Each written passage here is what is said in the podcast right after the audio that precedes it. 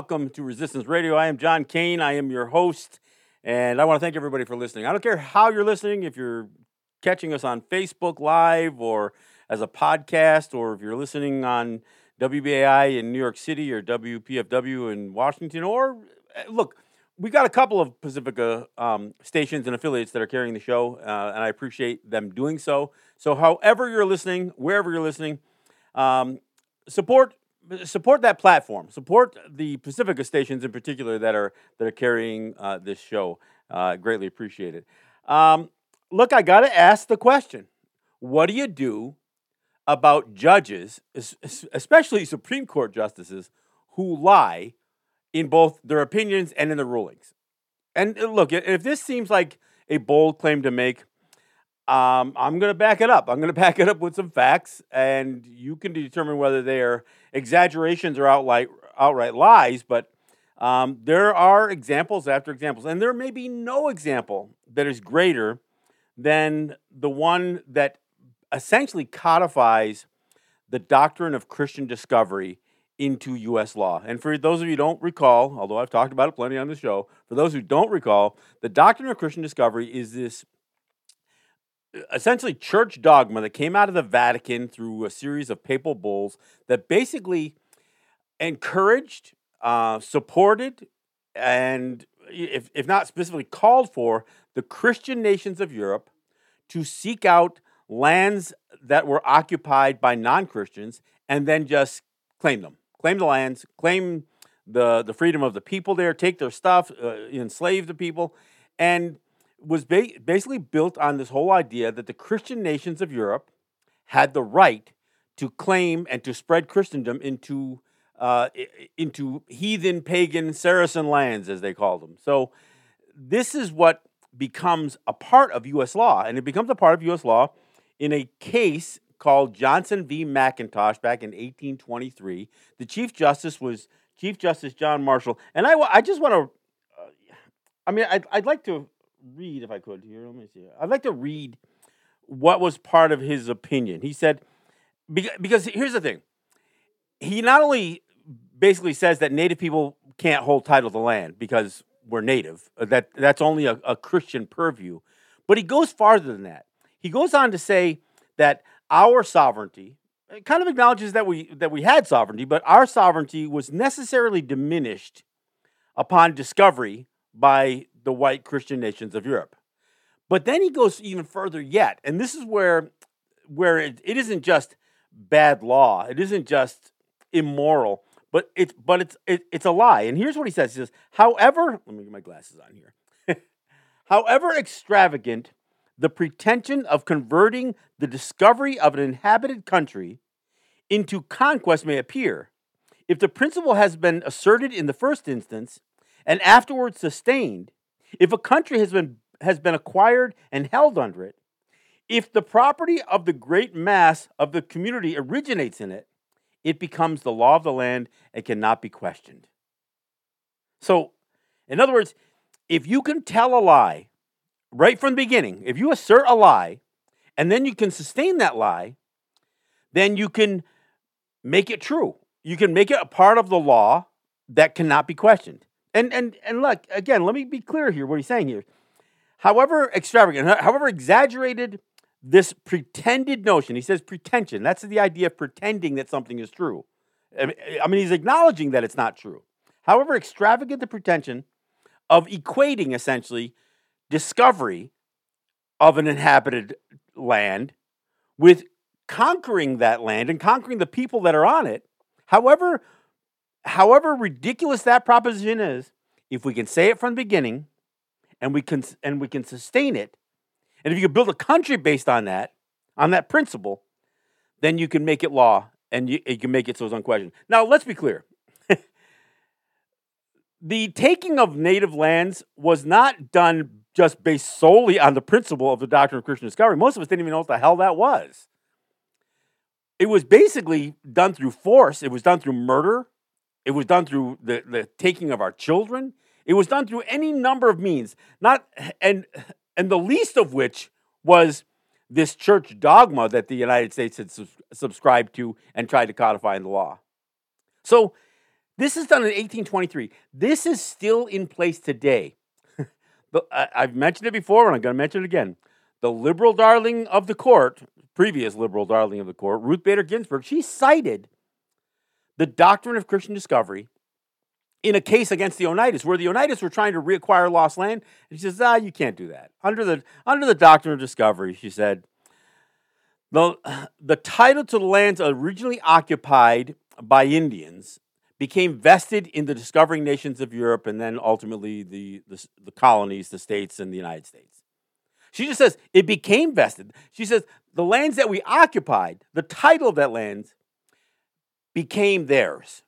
Now, she never said it was ours in the first place. She just said that we occupied it. We happen to live there. So this is Ruth Bader Ginsburg. The Jewish woman, the Jewish liberal darling of the Supreme Court, cites this church dogma, this Christian dogma, in 2005. And of course, it gets worse. She wrote the opinion on this uh, City of Sherrill versus Oneida. That's the, that's the case from 2005. But it gets worse because then she, she cites other uh, improper usages of, of law. She cites what she called the impossibility doctrine.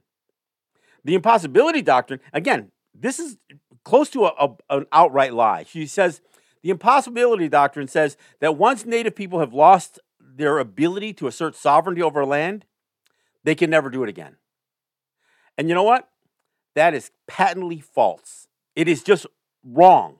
And she cites a case out in like Yankton Sioux territory that was already over 100 years old, where, uh, where the courts there had ruled that, that the Sioux could not reacquire land and then assert their authority over that land. But, and, that, and that's like 1,500 miles away.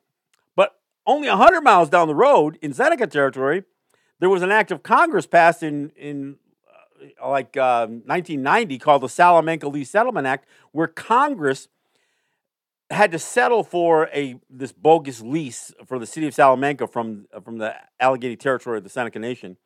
But they added in the final pa- part of that that congressional act that the Senecas could reacquire lost land, and not just reacquire as trust land held for their use and enjoyment by the federal government. No, what what was passed in the law was that the Senecas could reacquire that land and have it converted back to the original title, their original title. Not a New York State deed, not a county deed, not a U.S. deed, but original title held by the Seneca Nation. And that was only about 15 years old or, you know, whatever, you know, 11 years old or whatever. It was, it was a recent ruling. And yet, Ruth Bader Ginsburg cites not only the doctrine of Christian discovery, but this other BS doctrine of impossibility just to rule against Native people. So, I mean, this isn't just a, a right wing, you know, conspiracy to take over the, the Supreme Court to harm Native people. No, plenty of liberals have been doing it too. But let me go back in time again. So, not only do you have Johnson v. McIntosh, this case, and the Chief Justice John Marshall admit to this lie, admit to this lie and say, but if we can sustain it, we can make it unquestionable. Well, I say no. It, if you've done something wrong, even if you did something that you thought was right, and he knew it wasn't right, even if you did something you thought was right and it would turn out to be wrong, it can still be questioned. That's that's kind of the, the way the system is supposed to work. I'm not saying it works great, but that's you know that's how they overturn things like like um, constitutionally protected abortions. That's how they do that. They they decide, okay, what we did before was wrong, and now we're going to right it. Well, we can d- debate whether that was wrong or right, but that's that's a whole other issue. But there's another case that comes basically, and this is 1823 you, you cross into the 21st century, and then there's another case where they took that doctrine of Christian discovery and they turned it into something else or something more. And this is a, a case called Lone Wolf versus Hitchcock. And in this case, again, I think it was the Chief Justice uh, at the time who, who wrote the opinion, basically established this notion of plenary powers. And I know I've talked about this on a previous show, but I want to explain it a little bit more. And that Congress has the plenary powers, and plenary means ultimate, ultimate authority over Native people. And what, what they were specifically saying in this case, in this uh, Lone Wolf versus Hitchcock, is that Congress has the plenary powers, the ultimate powers, to abrogate a treaty whenever they think it's right. So, regardless of the, the fact that the U.S. Constitution says treaties are the supreme law of the land, what you have in in what is this 1903 the supreme court saying yeah it's supreme law of the land until we change it. And it doesn't have to be a mutually acceptable change in the treaty. Basically the supreme court just says no congress can just abrogate they can, they can just break the treaty. As long you know if it's in the national interest they can just break a treaty. And that is also a lie. So you you realize as you go from century to century, I mean, you got the, the 19th century, uh, a, a bald faced lie being established to incorporate church dogma into the country that's supposed to have a separation of church and state? Yeah, not so much. Not when it's and look, and I'm not even saying the doctrine of Christian discovery is really a Christian principle. I'm saying it was it's what came from the authorities at the Vatican to empower countries to just take over and, and to kill heathens, to kill us, to enslave us, to steal our stuff, to take our land, to reduce us to less than human.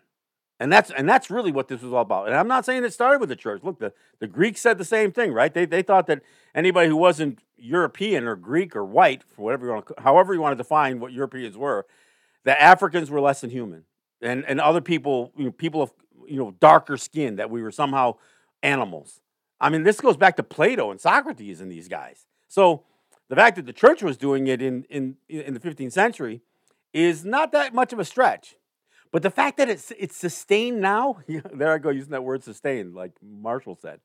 The fact that you can sustain a lie, and in some cases, like, like with Chief Justice Marshall, sustain a, a, a lie that you know is a lie when you say it because you called it that. You said an extravagant pretension. This idea that we could equate discovery of an inhabited land with conquering the people on there. Just so all you do is lay your eyes on us and we're conquered. And, and the problem is many Americans believe that, that native people were just conquered by the United States or, or other European powers before the United States. And it's simply not true. Just for the record, the United States has only had maybe 50 and that's and that's probably, you know, that's that might be an exaggeration. Fifty official armed conflicts with native with native peoples, and you know what? They didn't win them all. And and we we've represented as many as seven, eight hundred distinct native people. So to suggest that native peoples were conquered by the United States, no. You were lied to, or I mean, we, we had fraud committed against us. We we were murdered we you know we had our children taken our, our women were raped and uh, and our, our men were scalped for bounties. You know we had all these horrendous things that are all d- defined as genocide happen to us. But that doesn't mean that genocide was completely successful. I mean it was a genocide.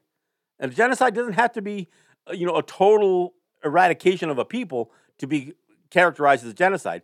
All are part of a people. That's what that's how it's defined internationally and there's no question genocide was committed against our people. But but this is I mean this is the challenge that we have as native people because when you uh, essentially have the courts telling Congress, "Oh no, you have a blank check. You can do whatever you want to native people." Then you get Congress suggesting, "Well, we've got to do some things for them." So they pass laws like ICWA.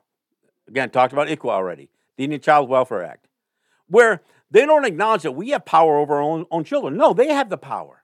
That, and that's what they do. They, they asserted their power by saying, well, we're going to tell states that they, um, that they can't just take children out of a native home and put them in a white home anymore.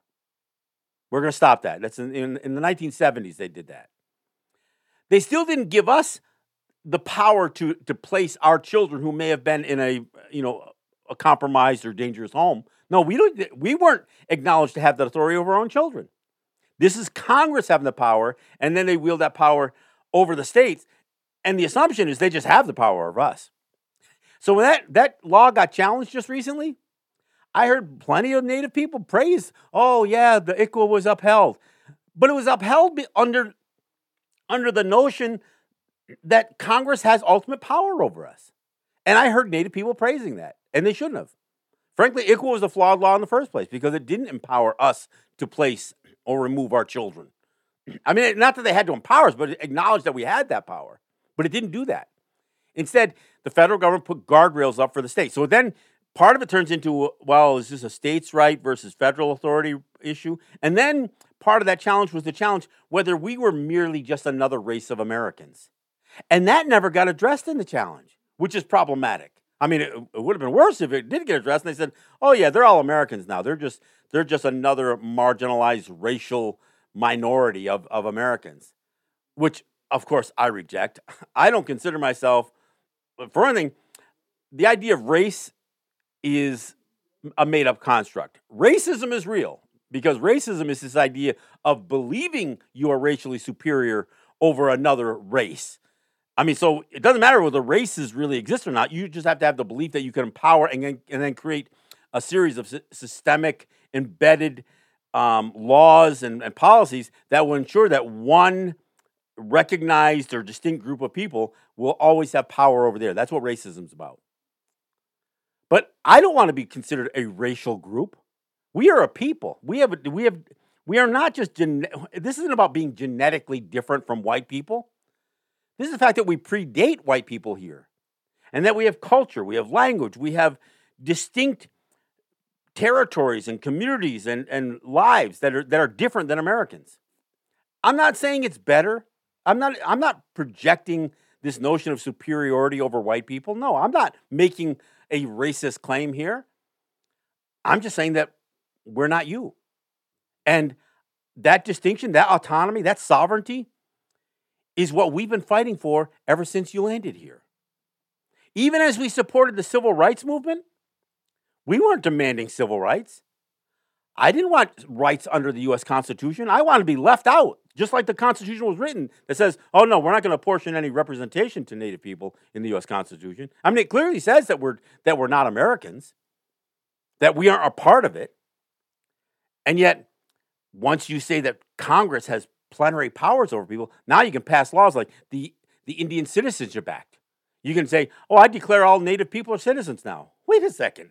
You can't declare that I'm a U.S. citizen. You can't make that decision for me. I get to choose who I am and what I am. You can't force your identity on me. You know what they call that? You know, before they even invented the word genocide, they called that denationalization. They called that erasing or eradicating or removing somebody's national character or cultural character and then imposing another nation's character or culture's character upon them. And that was considered a war crime. And they didn't come up with this, this distinction because of us. They were talking about what was happening in Europe. They didn't want countries going in and wiping out the, the, through ethnic cleansing the, somebody's ethnicity, somebody's culture, somebody's identity, and then just imposing somebody else's upon them. But, when you look at that thing, you, there's no greater example of it than, than what the United States tried to do to us.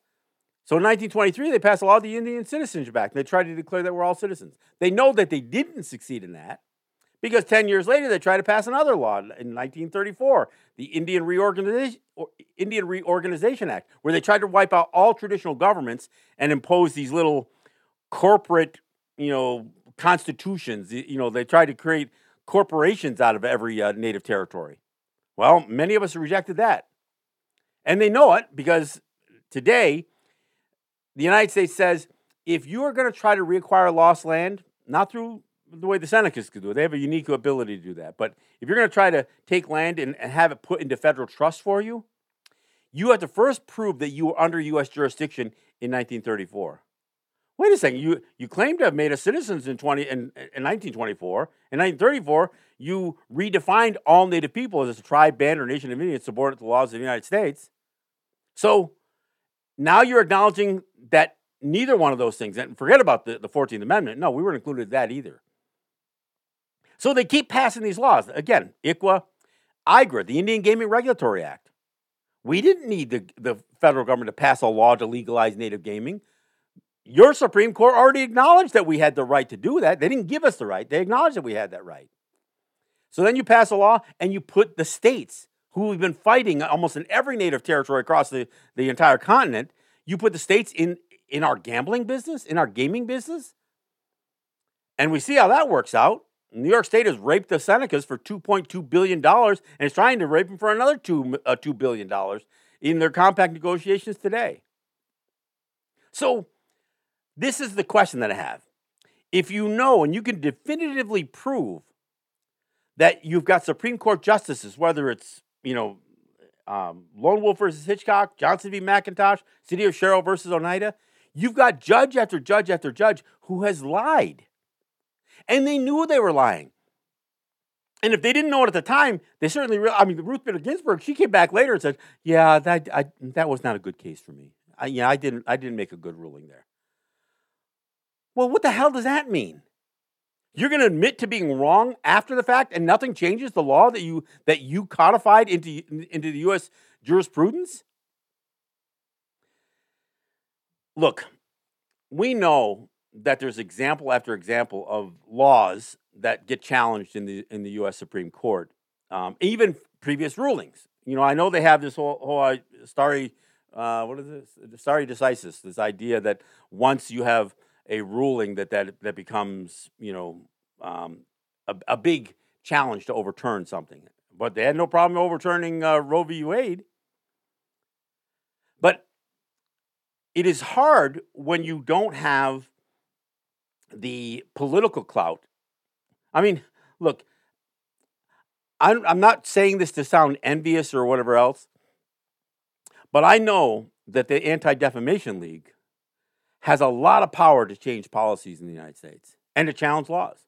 I know the NAACP, the ACLU, all these other these organizations that oftentimes represent oppressed Americans has uh, you know has tremendous resources in bringing challenges. But we're not Americans. And, and that's the argument that I'm making. We're not Americans.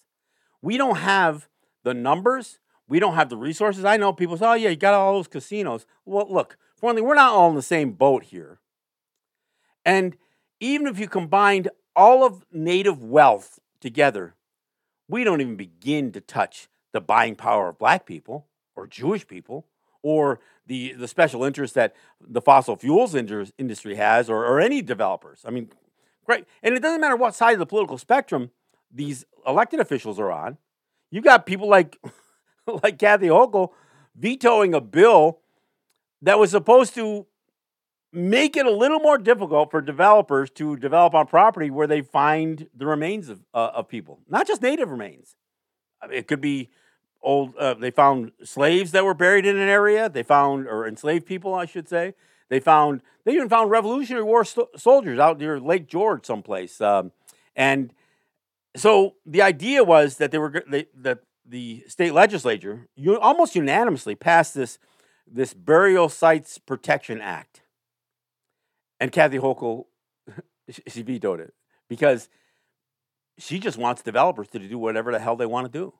She doesn't want to hold them up. So i mean and so my i, I bring her up because this is who we, we fight with. You know we've been fighting democratic uh, governors in new york state. And and i'm not trying to let Republicans off the hook by no no means. In many ways, there's no question that that Republican elected officials are the most overtly racist. But you know what? You don't have to be overtly racist to be racist, and that's what we see in places in in, in people like you know uh, Andrew Cuomo or or uh, Kathy Hochul. And look, we also see people of color who do nothing but carry water for the Democratic Party. So whether we're talking about Eric Adams or the uh, Crystal People Stokes, the uh, assembly leader. We see it time and time again where people have earned their, you know, they supposedly broke the glass ceiling. Well, not so much. They got propped up by white people. And they continue to be propped up by white people as long as they toe the line. So, I mean, again, getting back to the to the question at hand is, what do you do about lying judges? Uh, look, I know you're not going to do anything about judges who are lying about how much they've been receiving in terms of you know trips and, and money and gifts from from wealthy benefactors. No, I know they're going to lie about that stuff.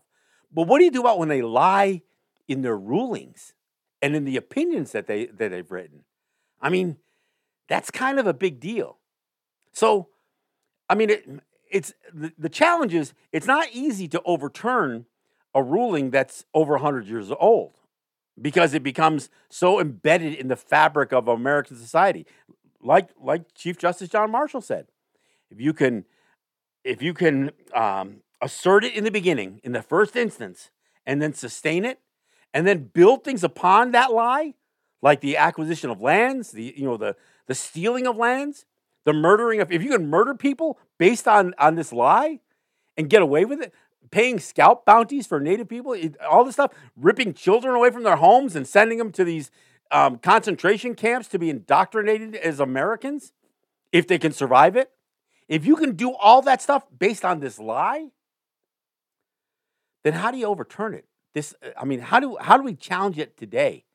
And and of course, it's it's even more difficult because in many ways, Native people are looking for these little tidbits of anything that kind of goes their way. So when ICWA got filed, or, or ICWA got passed, the Indian Child Welfare Act, on its face, Native people praised it because the native children weren't going to be ripped from their homes and then and then given to white people or sold to white people in some cases.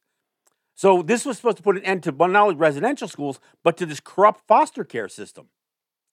So that on its face sounds good, but we still weren't empowered to play a role in that.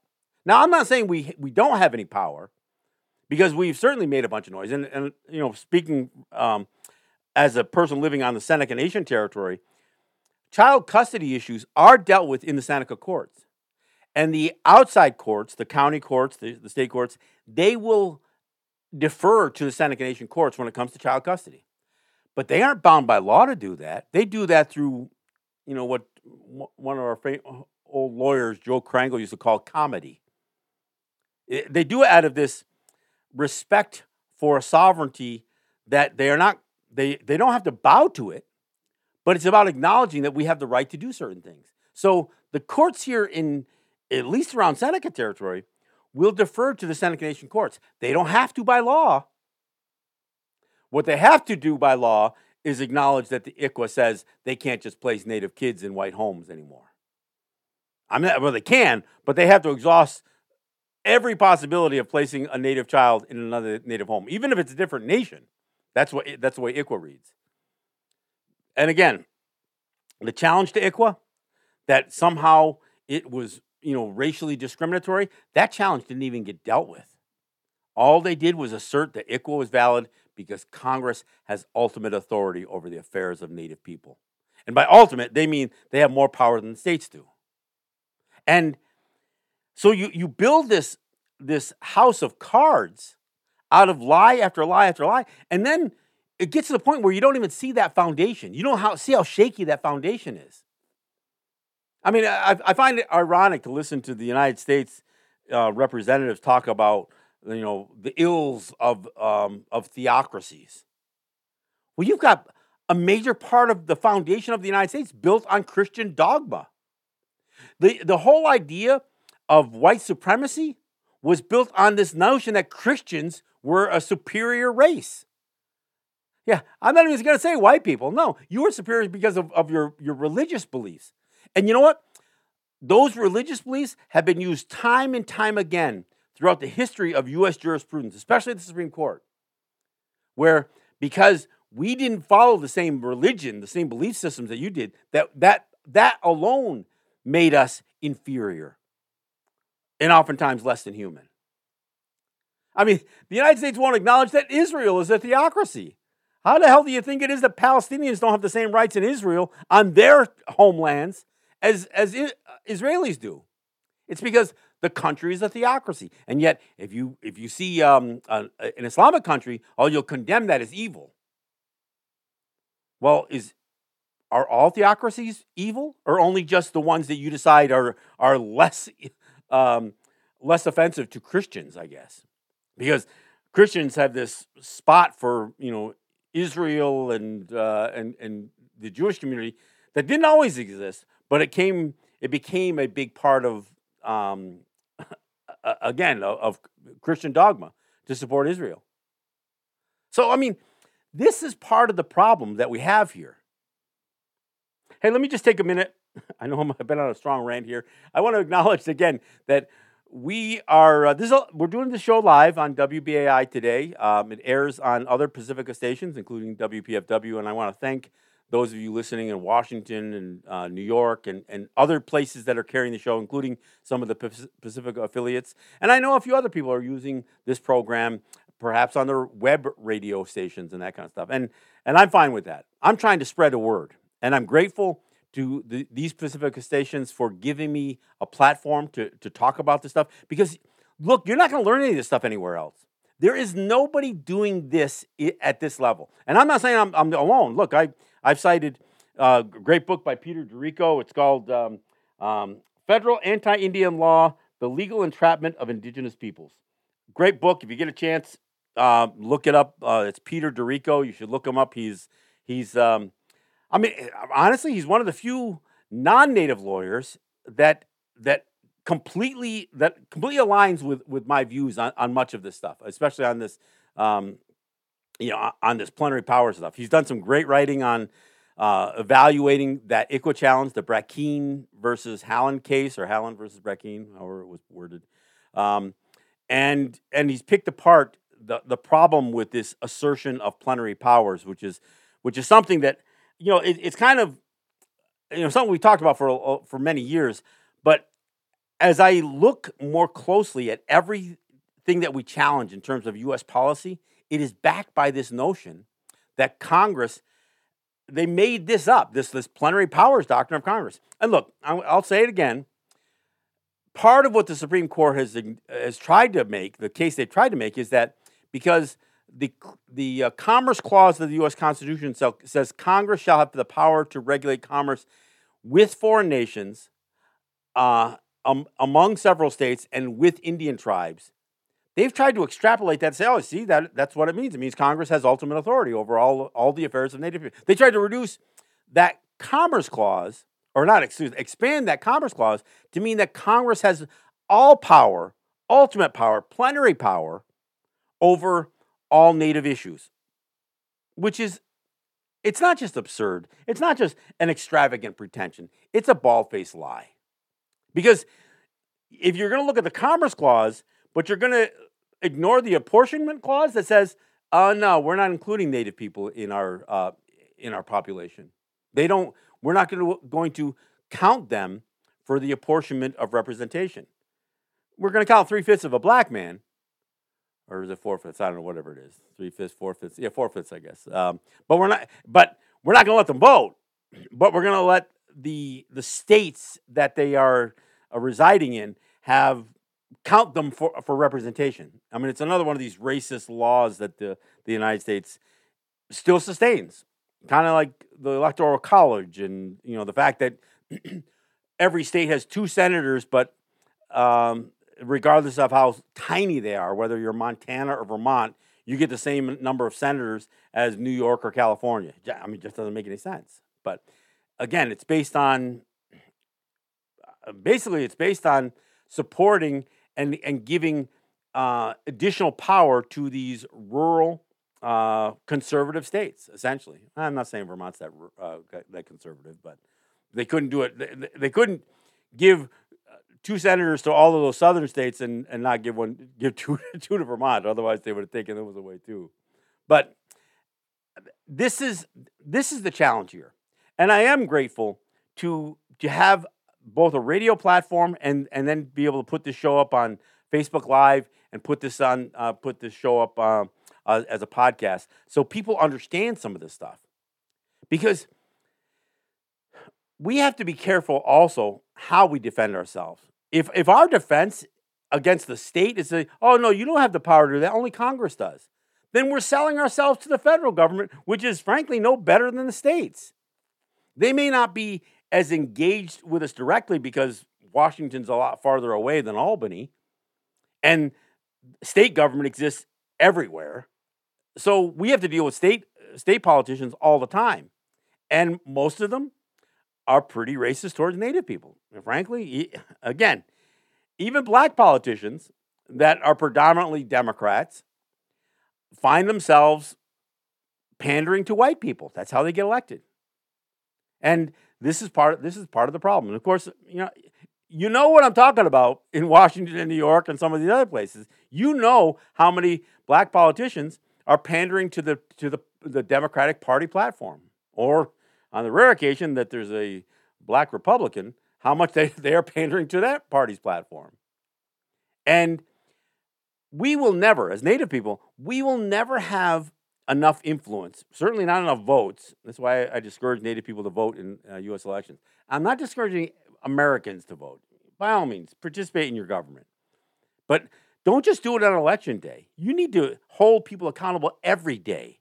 Eric Adams, hold him accountable today. Kathy Hochul, hold her accountable today. Don't just say, well, I'm going to take care of her in the next election. Because you know what? You probably won't. Because they'll throw some some culture wars issue up there.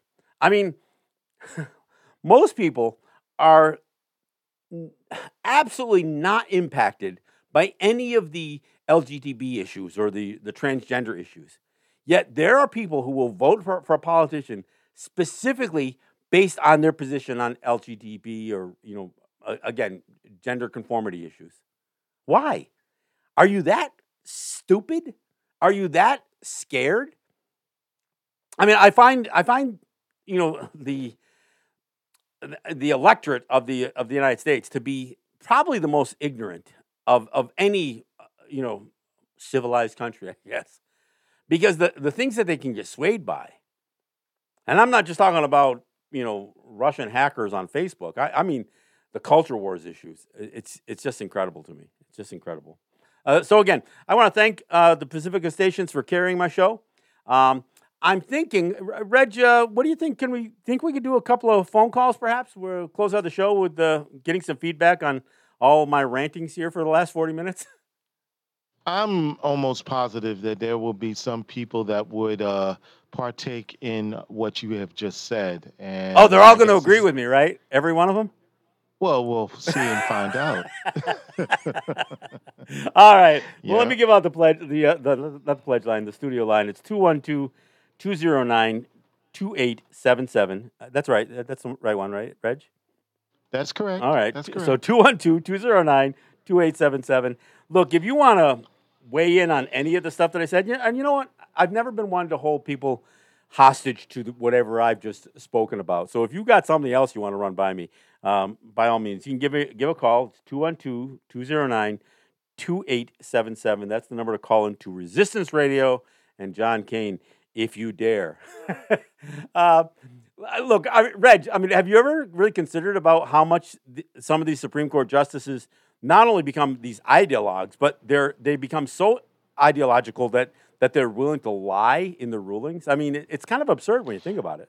It's it's ridiculous, but sadly, I'm not really surprised about that because just uh, the precedence of the direction of what this country has been going, uh, particularly and especially during the last 10, 15 years. Uh, and, and, it seemed like there is no, I mean, of course, there are ways of stopping this, um, but, but hey, I mean, like, they're not really stopping it. They don't care to stop it. And, and then this is going to continue on in this direction until further notice. Sadly. Well, and, and, and of course, we, you know, we try to put our foot, uh, you know, our, our foot down and we do what we can. I mean, that's why you saw 10,000 people go to Standing Rock because people had had enough.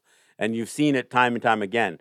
I mean, back in the 70s, we, we took over the BIA building. Uh, we've we took over Al- Alcatraz. We've taken land back mm-hmm. physically. Mm-hmm. You know, so sometimes we stop and we say, look, whatever you think is the administrative remedy for, for the wrongdoing that you're doing, we're saying no, it, it isn't. It isn't uh, the remedy you're just you're just trying to bog us down with bureaucracy, and I think that's that's the thing that that we've had enough of. And as we battle, you know, for instance, here in Seneca territories, we battle New York State, or in Mohawk territory, we battle the state, or mm-hmm. we or we battle you know various provinces uh, on the Canadian side.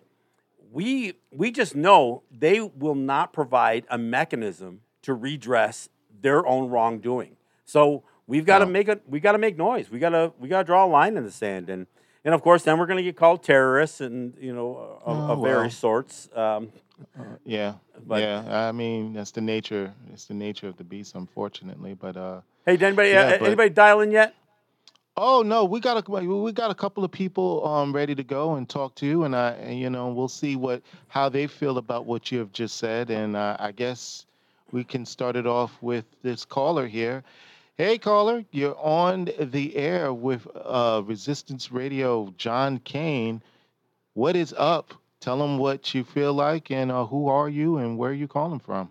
Yes, hi. Um, my ad in the uh, cove, if you will. Um, John, you're making the most excellent points, and all we can think of is this the land that will be referred to as what happened in the Empire of Rome.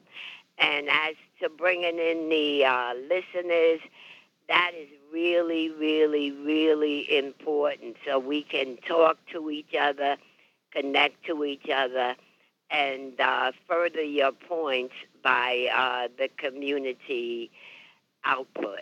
And thank you. I hope you continue. Remember, you used to be Talkback uh, before Resistance Radio, but make a Resistance Radio Talkback. Thank you so much for your input.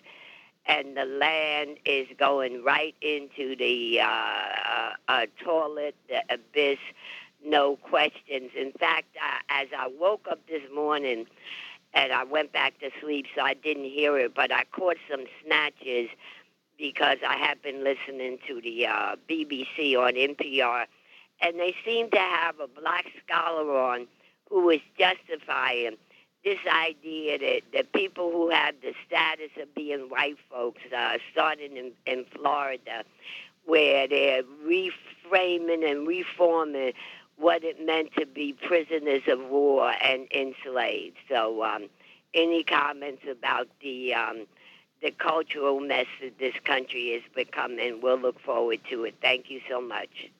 All right, thanks, Maya. I appreciate that. Yeah, you know, when when COVID struck, um, it took a while for us to to get readjusted to uh, doing the show remote. I'm doing the show from the Cattaraugus territory of the Seneca Nation here. I'm not sitting in studio in New York City, so I've I was always a little apprehensive because sometimes trying to do call-in shows um, where I'm remote, the caller's remote, and Reggie's trying like hell to get balances. It's, it doesn't always work out that well, but uh, I'm going to try to do more talk back as we, as we go forward, and I appreciate it. You know, and I did hear this this scholar who sounded. I mean, I don't I don't know if he was black or not, but he was he was one of the guys who worked with with the state of Florida to readjust the, what black curriculum would look like um, in public schools, and they you know even the interviewer seemed to miss the whole point. There was a what, the, what they had done was they had said something to the fact that skills, uh, that slaves had picked up skills. The enslaved people had learned skills that they could use li- later in life. And they even brought, I mean, the, the host even brought up um, um, Northup, I think was the guy's name, from 12 Years a Slave, said, well, yeah, he learned how to play the fiddle. He didn't learn how to play the fiddle because he was a slave. In fact, he was a freeman who, a, a free who had learned how to play the fiddle. And, and so, all of the most of the skills that that an enslaved person picked up was not be, because they were slaves. It was in spite of being enslaved. So listening to these guys, and you know, this guy sounded like such an academic, and he was trying to be so factual. And the, and the host kept saying, "Well, what you're saying is technically true." True? No, it wasn't. Much of what he was saying was pure BS. Nobody becomes enlightened because they are a slave. They may become enlightened in spite of being a, a slave or learn certain skill sets like to read.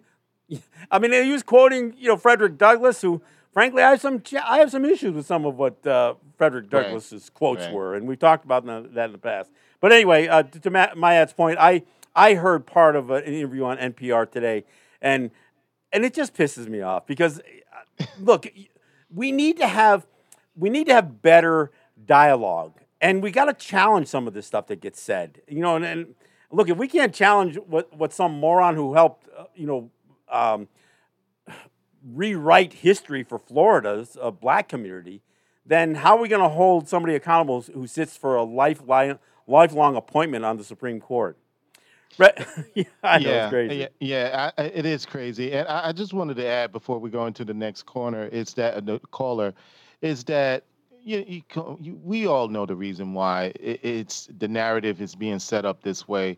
One, because they don't want to see, uh, they don't want to really look and delve into its past history. It never wants to be honest of what the dirty deeds that this country has done. And two, it's because of capitalism and and and and, and imperialism and, and and these things is that whatever the powers that be continues on with this narrative is because they feel that everything that has been done in the past it was for the right and good of well let's be honest john not for me yeah, not for, for, you. for white folks.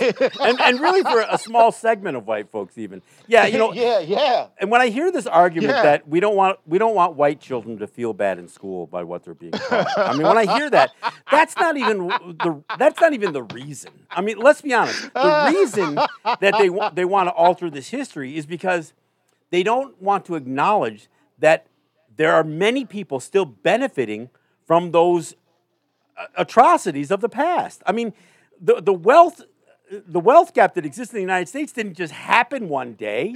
it was built on the backs of, of enslaved people and murdered right. people and stolen mm-hmm. lands. And and look, most of the people who sit there in the in these uh, as the wealthiest people in, in the United States, they either exploited another country like Elon Musk, or they explo- or, or they exploited you know, the people who lived in this country. I mean, there's no question yeah. about that.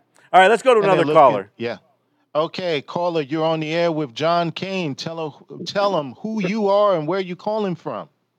Carol McPherson, Bronx, New York, and I apologize that I have so little knowledge of where I am that I'm unable to acknowledge that. that I guess I know it isn't the Lenape because it was another nation that lived in this area because I'm up by Co-op City.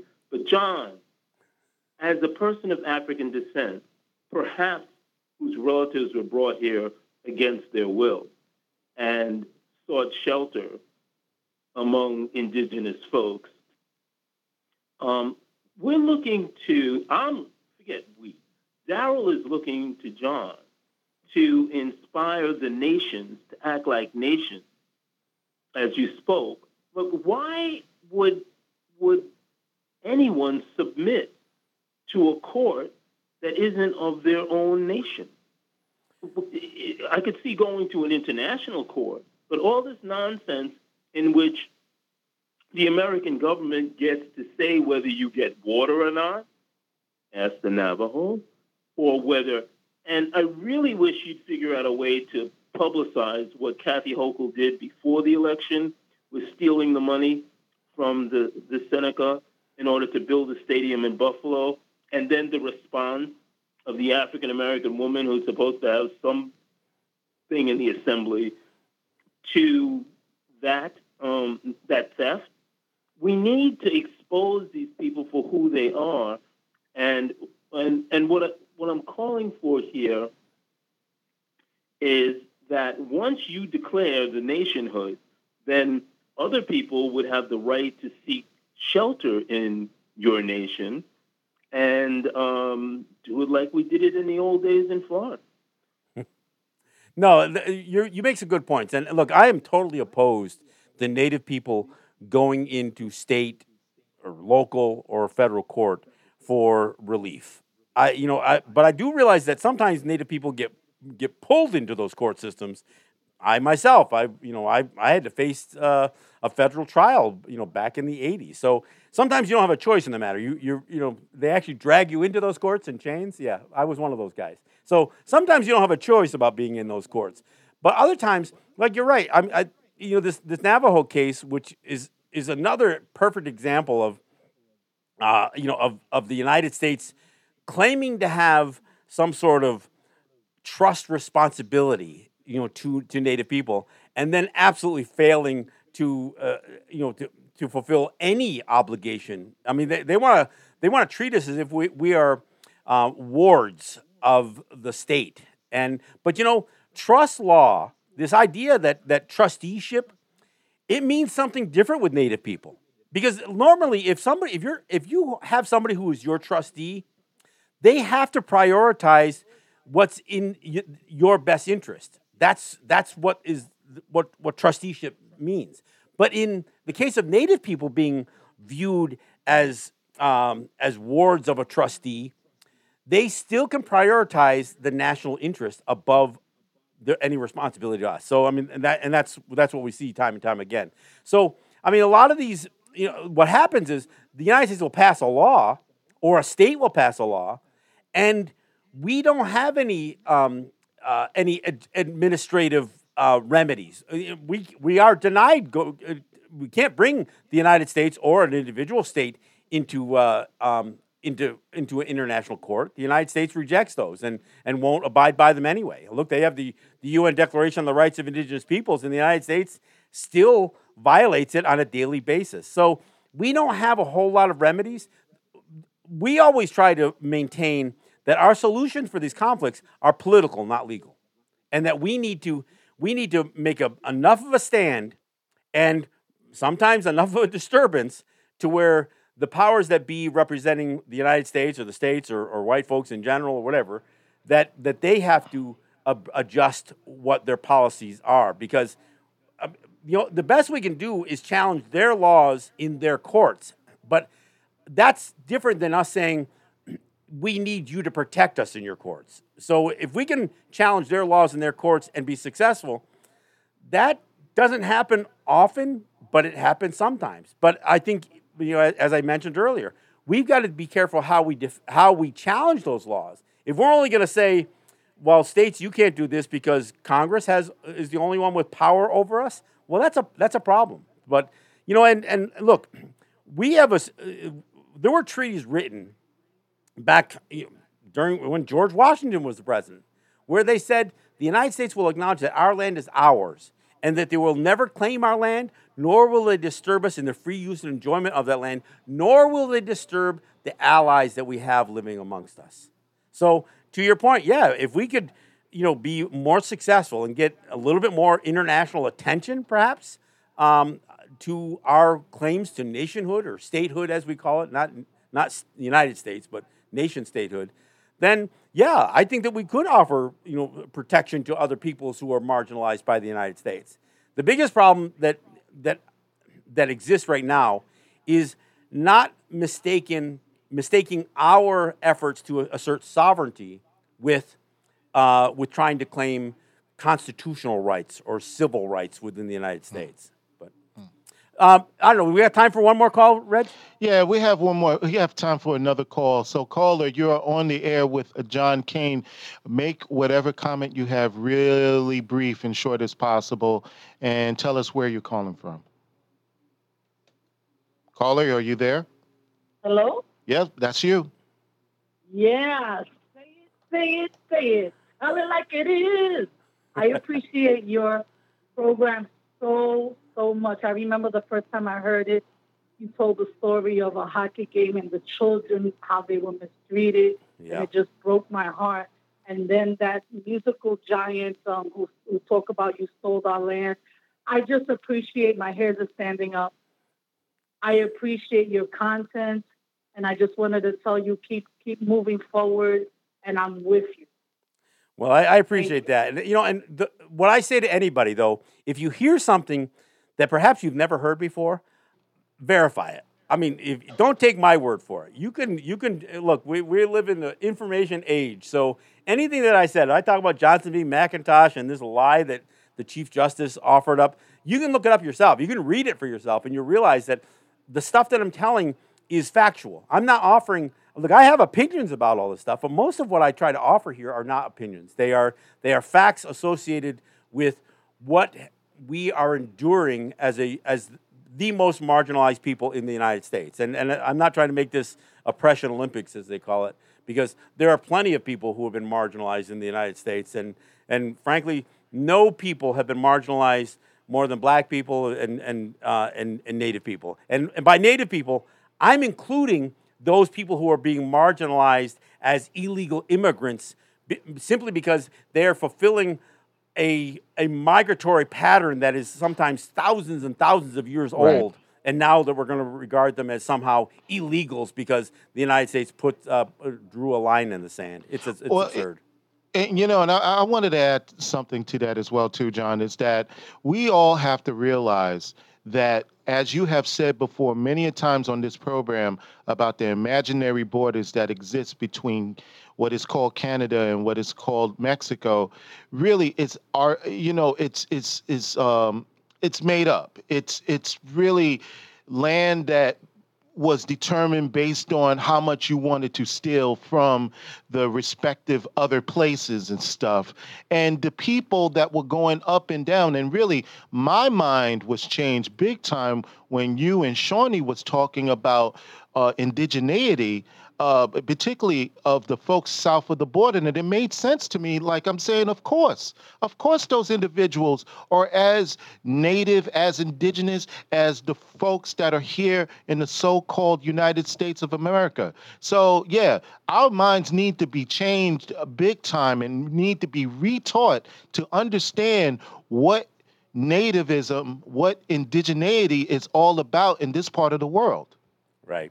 And, and, and frankly, there are indigenous people who have been oppressed on every continent on the globe, and but but when I look at what Native people in the Western Hemisphere have experienced, we've we've we've experienced it at the hands of country after country after country, and and it really makes the genocide, the American genocide, the longest genocide that the world has ever seen. It's it's incredible. Reg, I want to thank you for participating, help me out, helping me out with the calls. It's always a pleasure to uh, to engage you in my conversations, so I, I greatly appreciate uh, it. I mean, I hope I said whatever I said was uh, made some sense. You were you were you were completely coherent, and I agree with everything that you said. So, so thank you very much. Look, folks, uh, appreciate it. Uh, I think I'm off next week, but I'm not sure. If not, uh, I'm still going to do a show, so you can find me on Facebook Live um, uh, or as a podcast. I, I do a show every week, regardless of whether I'm on uh, WBAI or not. So look for me next week, and uh, we'll catch you then. This is John Kane, and this is Resistance Radio. Nyaweh.